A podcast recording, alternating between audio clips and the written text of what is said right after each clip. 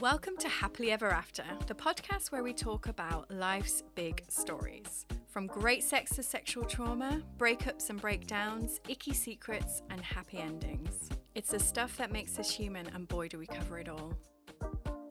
I'm your host, Hannah Harvey. I'm a writer and a parenting blogger at mumsdays.com. That's M U M S D A Y I would be very grateful if you could subscribe and leave a review because it means more people can find the podcast. And I also really, really, really love hearing from you. So please contact me through Instagram at mumsdays with all your stories of life and any thoughts you might have on the episode or even questions you want answering. You can find all the details from this episode in the show notes. Hello and welcome to Happily Ever After with me, Hannah. Um, today I'm joined by Caro Giles. Um, she's an author and her debut book, 12 Moons, came out a couple of weeks ago. Hi, Caro. Hi, thank you so much for having me. Thanks for coming on today because well, it's been a bit of a whirlwind and I wanted to quickly share the serendipity of this podcast, which is I was chatting to my friend on Sunday and she was telling me, You've got to read this book, it's amazing. And the very next day, we don't know each other, but you commented on something that I'd done on Instagram and I was like, It's like the universe aligning. Magic. you have to come on. So I'd already started reading your book, which was good because it was only a few days ago. Um, but yeah, she, this is, can I tell you what my friend said? Yes, please do. Yeah, so she said the description is um, it's the woman's story. It's about vulnerability and strength, and it's just gorgeous. Uh, she feels a connection with nature, which helps her through tough times, and it's just brilliant. So, you know, sold. Oh, I went and bought it. Lovely feedback. Thank you so much to your yeah. friend. She also said she'd marry you, so, you know, you've got options. Amazing. Good to have only person who's offered, so thanks. Oh well, you never know after this then. um so yeah, I mean I've got loads of questions and it's really a beautiful like incredibly vulnerable book. And I mean, would you mind giving us like the sort of the overview that you're allowed to give without me giving away all the secrets? yeah, I'll just tell you uh, basically what the book is about. So, 12 Moons is a memoir that I wrote in real time um, in 2021, mainly in 2021. And um, it was following the end of my marriage, and we were still in lockdown. And I was trying to find a way to, I guess, to find out who I was again following you know, a really sad time. And um, it was a very specific time when everything felt very claustrophobic because we weren't really allowed to go anywhere. Um, and I was looking out of the window because I couldn't be on the beaches because we weren't really allowed to be out. And I became a little bit addicted to staring at the moon. And I really wanted to tell this story of what it is to be a woman learning to live on her own and learning to call a place home again, I guess, after um, a period of trauma.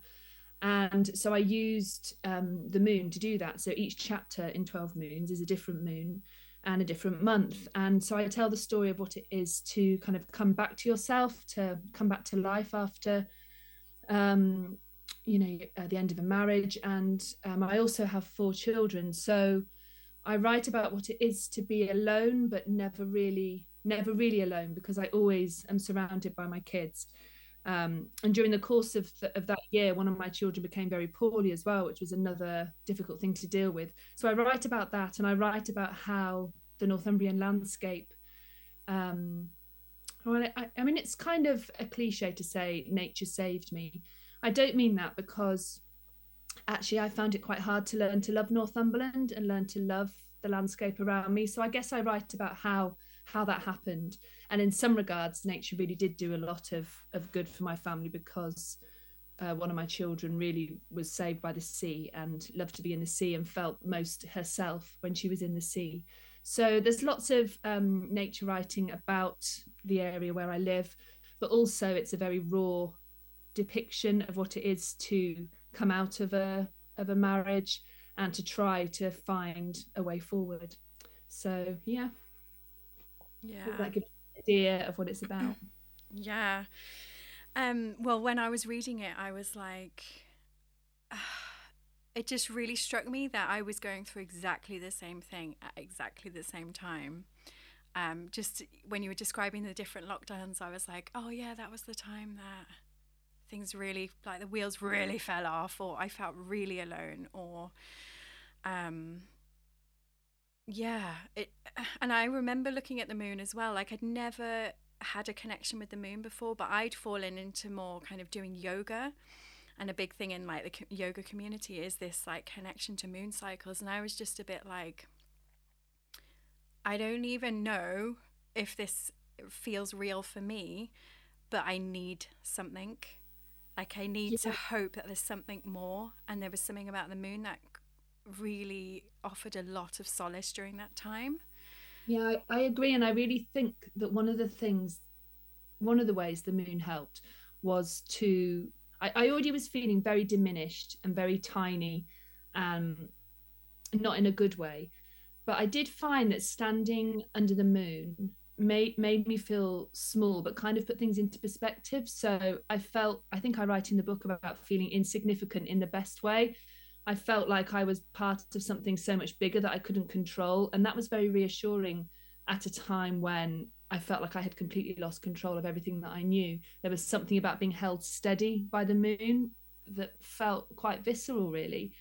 Um, and I think as well in that time of lockdown when we couldn't just pop out for a walk or go for a run, sometimes I just would stand in my front garden or stick my head out the bathroom window and just like a gulp of air and seeing the moon felt like a massive thing at that time when everything was so um, intense, wasn't it? Yeah, it really was. Uh, do you know, I was almost doing the opposite at that time because I got really into this idea of manifesting. so I'd be sitting and like, especially at a new moon or a full moon, I'd be really thinking about my intentions and this mm. is what I'm going to manifest in my life. And I was trying to take control that way. Um, did it did it work for you? I don't know. it kind of gives you a focus, doesn't it? I, I, thought quite a lot about whether someone said to me, "You're either a full moon person or a new moon person," and I so then I became a little bit obsessed with trying to work out what I was, and I worked out that I was a full moon person. But now I'm not sure actually. so I'm not. That's kind of similar to your manifestations, where you're just trying to place place importance on something to you know you're kind of grappling at things to hold on aren't you when everything's rocking around you? Yeah um, exactly it's like it's still meaningful at the time i think. Yeah and i think when you're your entire world has changed in the way that you used to do things and used to see yourself. It's like you you're free falling so you need something to cling on to.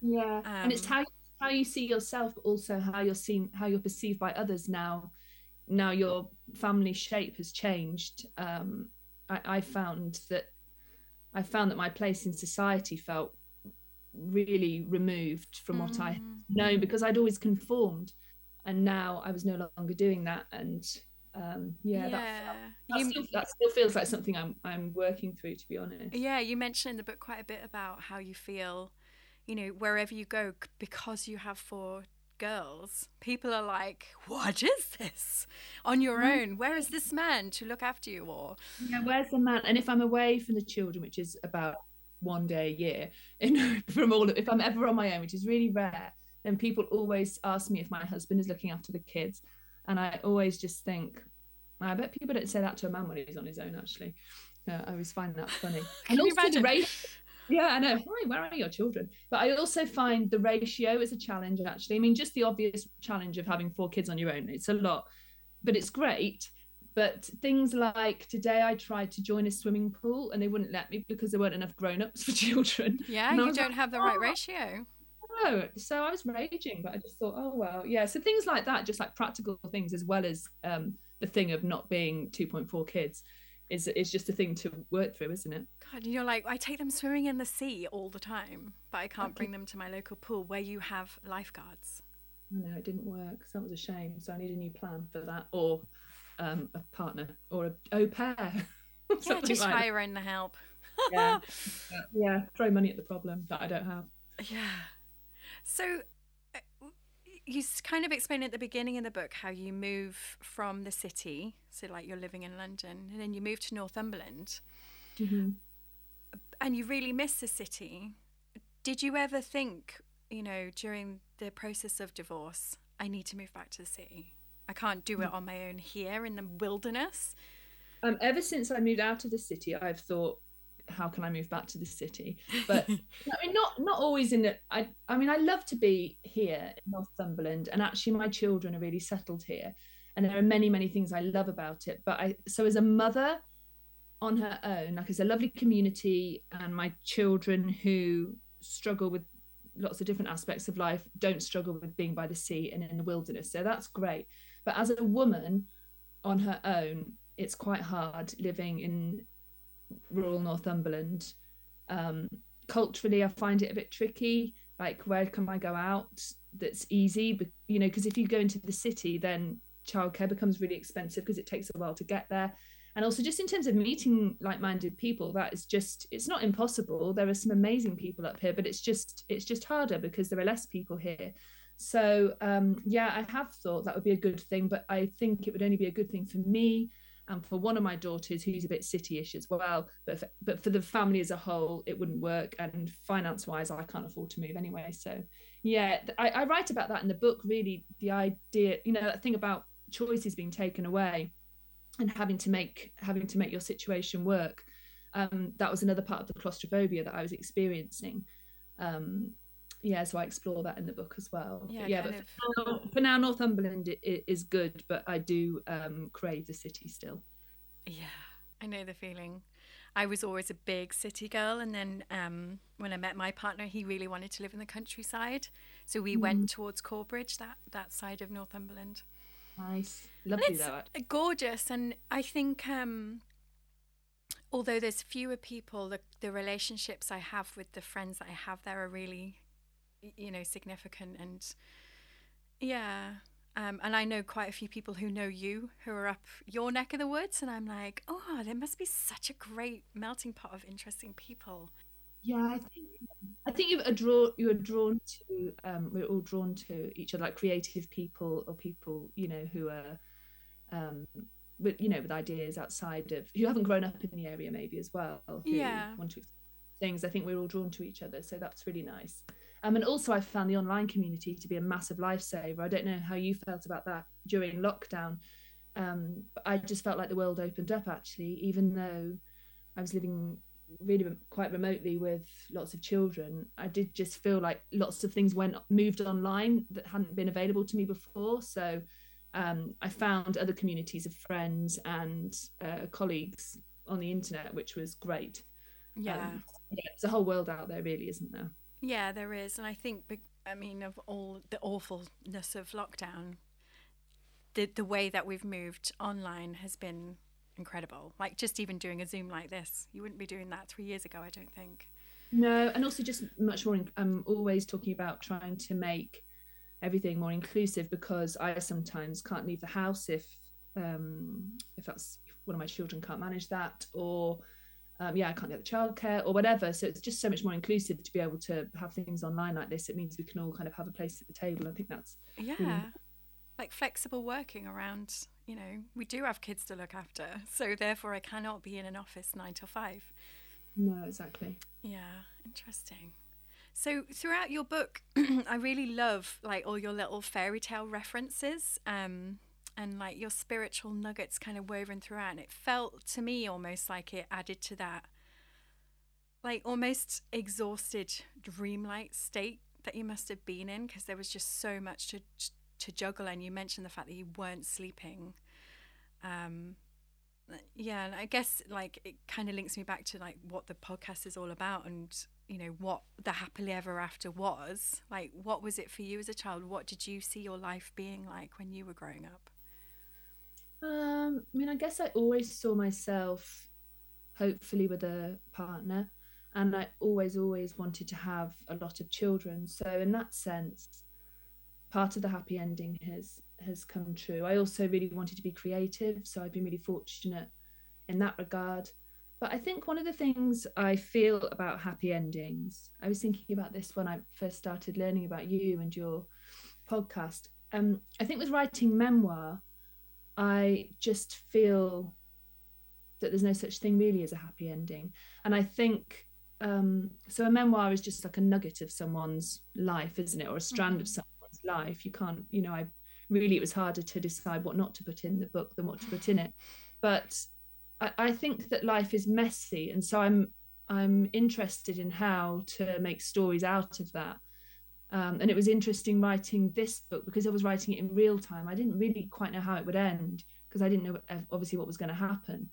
And all I knew was that I wanted the reader to leave with a with a feeling of hope and with a feeling of optimism and with a sense that even though life can be very hard and it can be messy and it can be sad, there's all you know there is always hope. And I, I guess that's how I feel about happy endings. You can you can have dreams and ambitions, um, but sometimes life will get in the way, and sometimes a happy ending will look quite different to to what you thought it was. I guess my happy ending maybe is that out of all this sadness, out of my marriage ending and not being with a person I thought I would be with for over 50 years, I feel probably that I found myself a bit more, that I am I know myself better and I'm more able to put myself in the foreground. Um, and that was something that I think I found difficult when I was married and when I was younger. So that's been a very painful process, but in a sense, that's a happy ending for me, I guess. Yeah, I can 100% relate to that. Yeah, I think as well, what I felt connected to in your story was the how you can kind of start off in life thinking you're going to do one thing and then you naturally fall into the role, like quite traditional roles of being the mother and the person at home and the caregiver. caregiver. Mm-hmm. Um, and then as a result, when things don't work out, you're then like, hmm, how am I going to make this work now? I don't even have a career, or, I mean, you did, but. well, I did, but I, but I mean, I earned some money, but I didn't. It was a job rather than a career. I think um, it's difficult, isn't it? Because I wanted to breastfeed my children and I yeah. wanted to have lots of children and I wanted to to be with my children. I didn't want to be working a million hours. So in a sense I was grateful that I had a partner who could earn money as well, but I also kind of wanted it to be more equal than it ended up being and I don't know, there just felt like a lot of pressure from lots of angles really to conform still even though it's like the 21st century, I still found it really hard to carve out a place for me. Um, I think it's something to do as well with mother. I was talking to someone about this today with mothering and caring being so undervalued. You know, unpaid care yeah. being so undervalued that that doesn't help because it's kind of dismissed and disregarded. But actually, it's exhausting and it's time consuming and it needs it deserves respect and um, that still doesn't happen does it? So that, i guess that's one of the reasons why it's easy to lose yourself in it. Yeah because you don't feel valued necessarily as you are and it's can be quite relentless. It's 24 7 um i don't know i think yeah there's still such a long way to go isn't there? I still I, I wrote something recently about this idea of having it all and i think when you talk about happy endings. I th- I think I grew up or like came of age like just before the millennium, thinking that women could have it all, and and really that just meant that women did it all. Yeah. or, you know, they do, do domestically and having a career and everything else, keeping the home. You know, that was what having it all looked like. Really, it wasn't. It wasn't having it all in any, you know, in any meaningful, positive way. I don't think. But um, I had to live through that to realize that that was the case i guess i hadn't yeah. understood that when i was younger and I, I, don't know about you but i grew up with um, both sides of my both my grandmothers were working and raising the children and looking after the home and um, yeah when i was able to be the one at home just being a mother i felt guilty for that i felt like mm. i wasn't um, contributing in the same way that my uh, you know my mum was full-time working mum as well so it's a real tricky balance you feel like you need to be earning and bringing in money but then you also want to be with your children and enjoying the fact that you can. Yeah, and also um, it's true, I think, as well that mothers will be blamed when things go wrong. So really, you can't win because if you go to work and then um, your children are missing you or things are tricky at home because you're you're absent, then it's the mother who will be blamed for that. And likewise, if you're at home, you're told that you're kind of over overprotective and cloying. And you know it's very hard isn't it to find a balance um, and, and to get it right. And also everybody's life and needs are, are different. So you know it's hard we, we shouldn't really judge what anybody chooses to do should we? No it should always come down to what you would like to do. But obviously we're our own worst critics half the time uh, yeah I, th- I think that's true as well is that we're is that we are we can be critical of each other but also like that inner critic is so powerful isn't it? Especially when you've come from a place where your self-esteem you know you come from a place of sadness and following a divorce you're kind of you're pretty broken. So i think at, at that point in your life it's hard to hit any positives isn't it? Because you're just feeling so exhausted and burnt out by everything. Yeah. So, yeah it's just yeah it's just a case of trying to trying to eradicate those voices that hide around and say horrible things.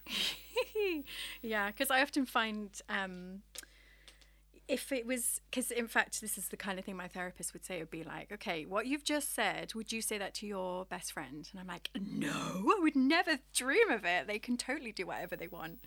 Yeah um, and so. it's it's like how you um you can give really good advice to your best friend, but then you can't give it to yourself. You can't give it to yourself. Like you, Literally you sound brilliant. You're like, oh, you're so wise, Caro. It's so true. And then if I said it to myself, I'd be like, oh, I couldn't. I couldn't do that. I wouldn't be able to do that. Yeah, yeah it's like I don't even know where to start. um. so yeah, there was a few things uh, in the book which I was just like, whew, made me quite exhausted, like remembering it all. And it's that like the idea of the relentlessness of motherhood and trying to keep it all going when like even though the tasks are simple sometimes when you're also going through trauma and you know everything's changing the simplest thing for me would like send me spiraling off. And i felt like you really described that so well and it when you were talking about where your lawyer's saying to you like your life is very precarious and you're like yeah yeah it is like and that's the worst thing when someone points it out you're like i know that that's you, know, you need to highlight that for me i'm feeling i'm feeling how precarious it is yeah and sometimes as well often I feel like I can hold so much. Like I, I hold so much as a carer and as a mother and as a writer and all like I'm juggling all those things. But often it's just the tiniest thing, isn't it, that will that will make every, everything break. You can yeah. achieve massive and like deal with these really difficult meetings or um, publish a book or whatever, and then like a tiny thing will happen and it will absolutely floor you and think, no, I don't know what, like burning your soup or something like something really ridiculous, and it just yeah. absolutely, you know, kills you. It's like Weird. the final thing where you're like, nope, I can't do it anymore. That's um, it. Oh my god, your story about the camping trip. Oh, yeah, that was fun. Well, it made me cry. I was like, Jesus, like the one up in Melvick, where you it's like nearly flying away, and yeah. you're like trying to. yeah, that was nerve wracking. That's so. I, there were just a few instances in the book where it becomes very obvious that only having one adult is a is a challenge, and I guess that just was like one that highlighted highlighted uh, an example that highlighted it well. But it also served to highlight the fact that there were just some really lovely, kind people who wished my family well and and I think when you come out of a come out of a divorce, however that has been for you, it probably probably hasn't probably isn't easy for anybody. Um, and I think I think I just really felt like kindness and calm was really missing from my life at that point. And so yeah, I really I I wrote about that holiday to highlight that really just to just it was an opportunity for me to rediscover the joys of humans um, yeah. the good in human nature and yeah just to remember that that things wouldn't always be so tricky i guess yeah and people will help out like I had a similar experience where I was, and the, it was the reasoning for you doing it as well. You're like, I want, I want to be enough for my kids. I want to take them away. I want to show them a good time, and we're going to go on a holiday. And I remember doing something similar and being like, right, we're going to walk to see some friends, um, and we're going to walk there because it's important to walk. But you can't make two children do two things at the same time. They just won't do it. And so one of them wouldn't walk at all, and the other one was ten miles off in the you know ahead. And and I ended up putting Nancy on my shoulders because she wouldn't go on her scooter and she wouldn't go in her pram. And then in the process of standing up, she flipped off my shoulders. I managed to just grab her by the back of her coat so she didn't smack her head off the floor. And then these two people just ran over and they like bundled me up because I was like beside myself that I'd let this happen. And it was just like the moment where I was like, I can't do this on my own. Yeah, like, it's hard not having someone to share those difficult moments with, I think, isn't it? I um had a similar moment which I write about in the book when I tr- we were allowed outside, but my oldest daughter was in a wheelchair, and it was really hard to manage a child like a 13 year old 14 year old child in a wheelchair and three other younger children. That was just really hard to do anything at all. Um yeah and we just got the wheelchair got snagged on like some sandy gravel or something and I, was, I and I just I kind of stepped outside myself for a moment and looked at me and my children and it was quite grey. We're the, on the edge of the country. I just thought this is this is not this is not quite what I had planned for my life here actually. And I can look back now and actually it still is quite painful to think about that moment. I was going to say kind of I've moved past that but actually like I'm not sure anybody should should need to manage things that are that hard. That felt really tough. Um yeah it's it's hard i think when you realize there's no one to share that with isn't it? Um yeah and all you're trying to do is the best. And you know there's other times that you were talking about being really brave and giving these girls like amazing memories. And you know when it's working yes like it's worth the effort. But other times it's like oh my god how have i ended up here? But sometimes as well don't you think we're trying to make those memories for our purpose not theirs? Because often oftentimes my kids will just like at the minute two of them are playing with some little dolls in their bedroom. And if they could they would do that all day long. They love doing that. Or they just want to um, the little one said i just want to draw around my hand mummy. I was like that's great. Draw around your hand. She's happy drawing around her hand. She doesn't need to go and like jump in the sea or like walk up a hill. She just wants to draw around her hand. Sometimes i feel like i'm setting myself up and it's it's it's because i have this kind of desire to do these great, great big grand gestures and maybe they don't need that i don't know it's all part of the learning isn't it yeah yeah i do i can see that a lot my um sister-in-law is can be quite like that she's really active and she wants to be out and then she's like oh my god i'm kind of making things harder for myself because you know, it's nine o'clock in the morning and I've made 15 sandwiches and we're going to go climbing up a hill. And the kids are like, I just wanted to watch breakfast telly.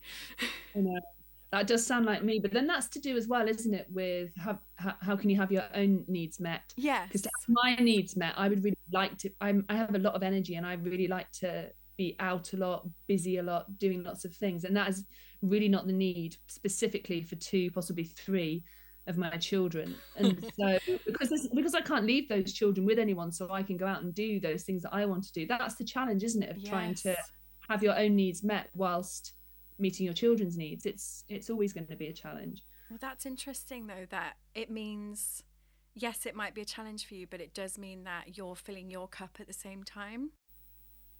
Yeah and i think you know they have to they have to see that don't they? They have to learn that learn that you have needs too. Yeah. the, the difficulty for me is that sometimes um so one of my daughters is autistic and the other one um, definitely has lots of issues around sensory stuff. So that's not that's not a child just not wanting to do something. That's actually how can I meet this child's needs in a way that is not going to be traumatizing for them. That's different. So I guess that's the type of challenge I face on a daily basis as well, which I write about in the book. But I do still think it's important that they know that I need to do things for me as well. It doesn't yeah. happen often, but you know, happens yeah. enough.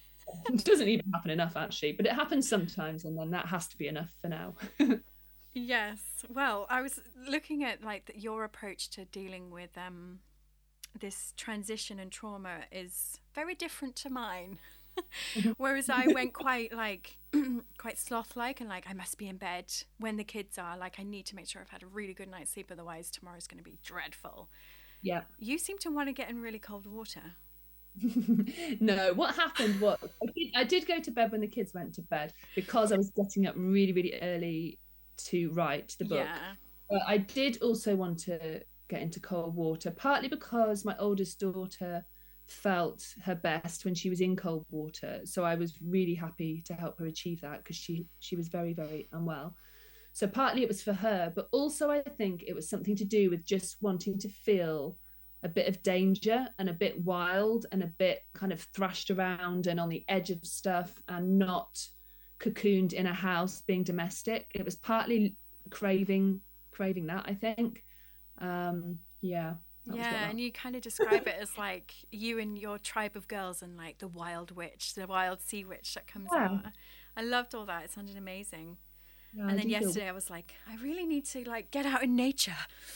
but it's not for everyone. Some people hate going out and about, but I just feel like I live like I'd like to be, you know, like doing some galleries in London or something. But I live in North London. So what am I going to do? You know, the sea's beautiful. Let's let's make the most of that. And the bonus was that it does make my children also feel really good too. So yeah, it works okay for us. Yeah, and you talk about depression as well. Is that like one of your main coping strategies for avoiding?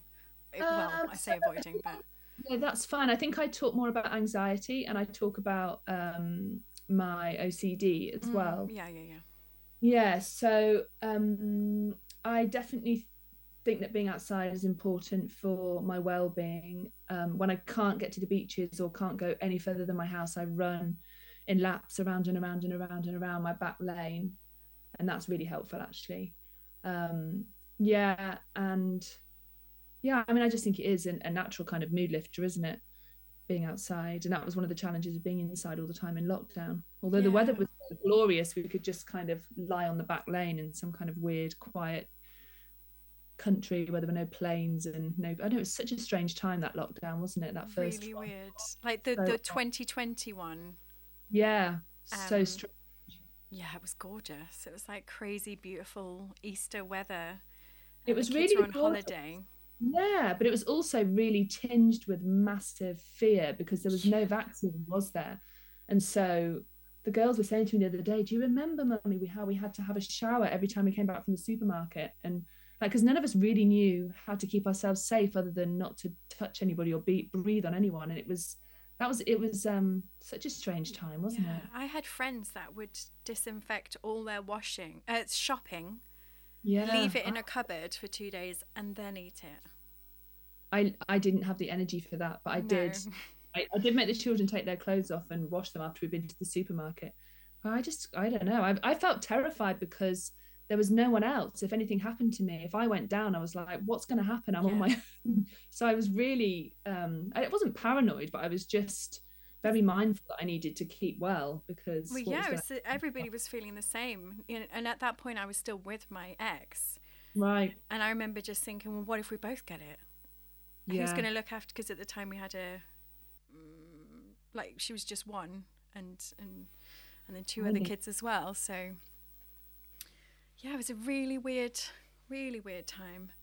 Yeah, and it was a funny time. I guess that time as well was so full of pressure that for many people, probably relationship stuff was very difficult. I'd already split up with my husband by that point, but it definitely kind of exacerbated all the feelings I was having around my divorce because it was just so everything was so intense.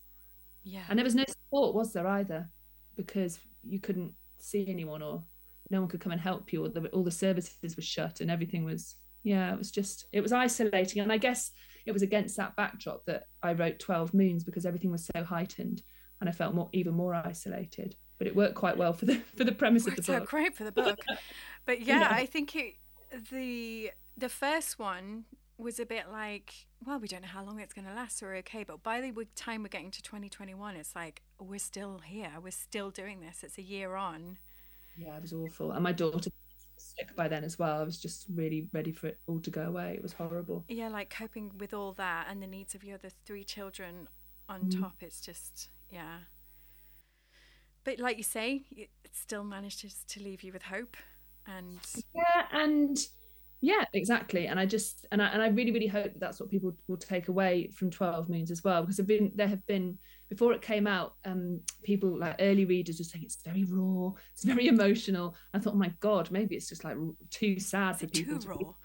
Actually too raw. You've t- you've poured yourself too much onto the page caro.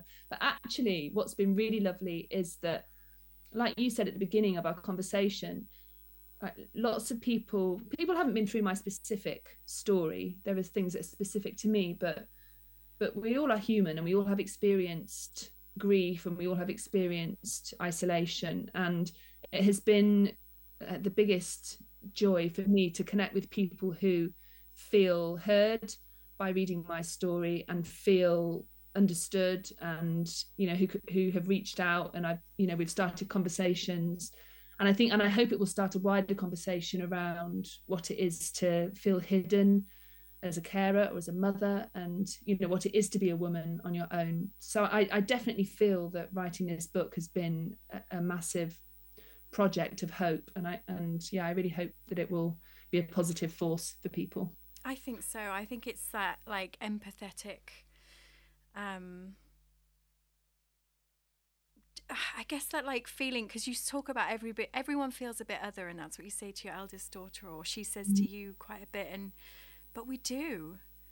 Um, yeah. So it's that feeling that your book's sort of highlighting that what I've been through isn't like I mean it's nothing like what you've been through. I feel like, but equally it was. It was exactly the same in so many ways.